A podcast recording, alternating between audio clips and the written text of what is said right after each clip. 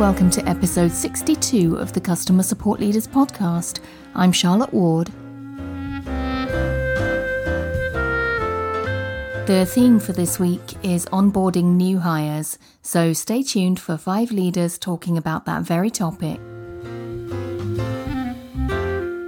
I'd like to welcome back to the podcast today my very good friend Ash Rhodes. Ash, nice to have you back yet again. the, the topic for this week is onboarding new hires, and I would love to know how you tackle this trickiest of all situations when we're growing our teams. Obviously, I'm always interested in your personal experiences and your particular advice, but I think for me, the biggest challenge I find here is particularly when you're pretty small and you're growing, is figuring out how to make this kind of a repeatable process because onboarding is something that we don't do that often when we're small and it requires significant effort right? So talk to me about that. First the the repeatability thing. You're right. We especially when you're small it's something that you um, you do so rarely that you kind of lose your mojo. In cases like this lists are your friends. Um, you create a list for when you have hired someone at immediately post hire this is all the things you need to do. A week before they start this is what you need to do.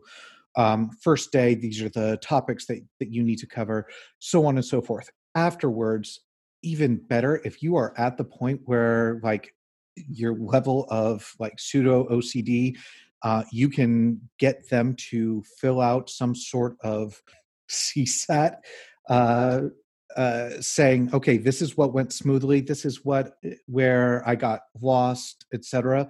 Um, I've had friends who did it every single day. Like, where, what, what went well, what are you still uh, hazy on?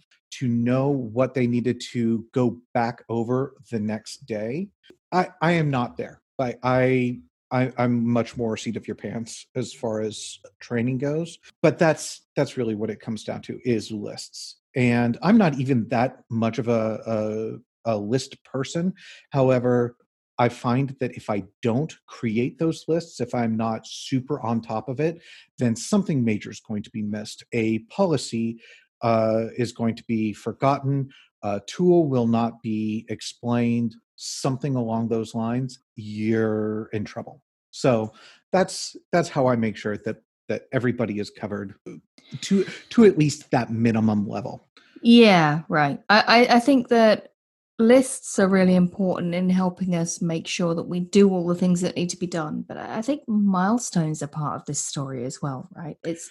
Actually mm-hmm. making sure that the person who you are onboarding is achieving the things and learning the things that they need to achieve and learn which is the other half of that coin. You can impart all the knowledge you can provide all the documents and all the access but you have to have those milestones from their point of view.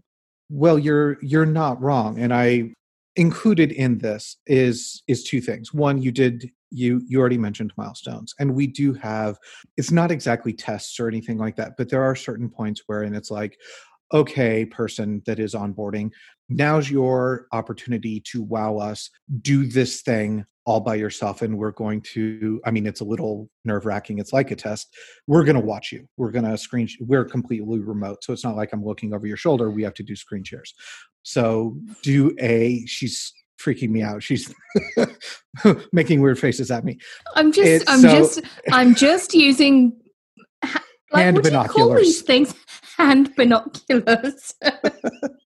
But uh but so it's like make do a, a, a, basically a perfect bug report or i'll do a fake ticket that is like very obscure and you need to uh, respond to it correctly it's, it's so on and so forth i also try and have a partner as i go through this and instead of onboarding someone entirely by myself i like to have somebody with me learning how to onboard people as I go mm. and try to identify people with like some leadership potential, some training potential.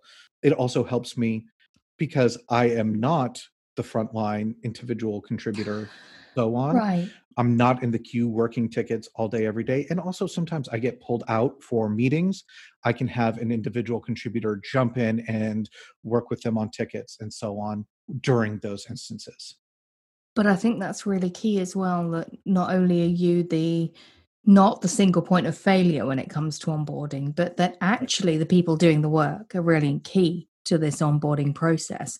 And I would be very much more specific that the people who are your newest hires are really key to this onboarding process when you're small right exactly. they are the people exactly. who have been through it and they're the people who know what the shortcomings are in your onboarding process yes exactly and in this case um, i i happen to be onboarding someone literally right as I mean not not right this exact moment, but I'm going through an onboarding, onboarding on a podcast would be weird. Let's face it. It would be. Um, however, the partner that I wrangled in to to help me with this is in fact our most recent hire. Uh, she's been with us for six months and is knocking it out of the park and she is doing a great job but also through this is helping us refine our onboarding checklists and onboarding process because of the insight she's gaining. I cannot recommend enough bringing in um, like a different person even each time because they will see things that you have missed. That's it for today. Go to customersupportleaders.com forward slash 62 for the show notes, and I'll see you next time.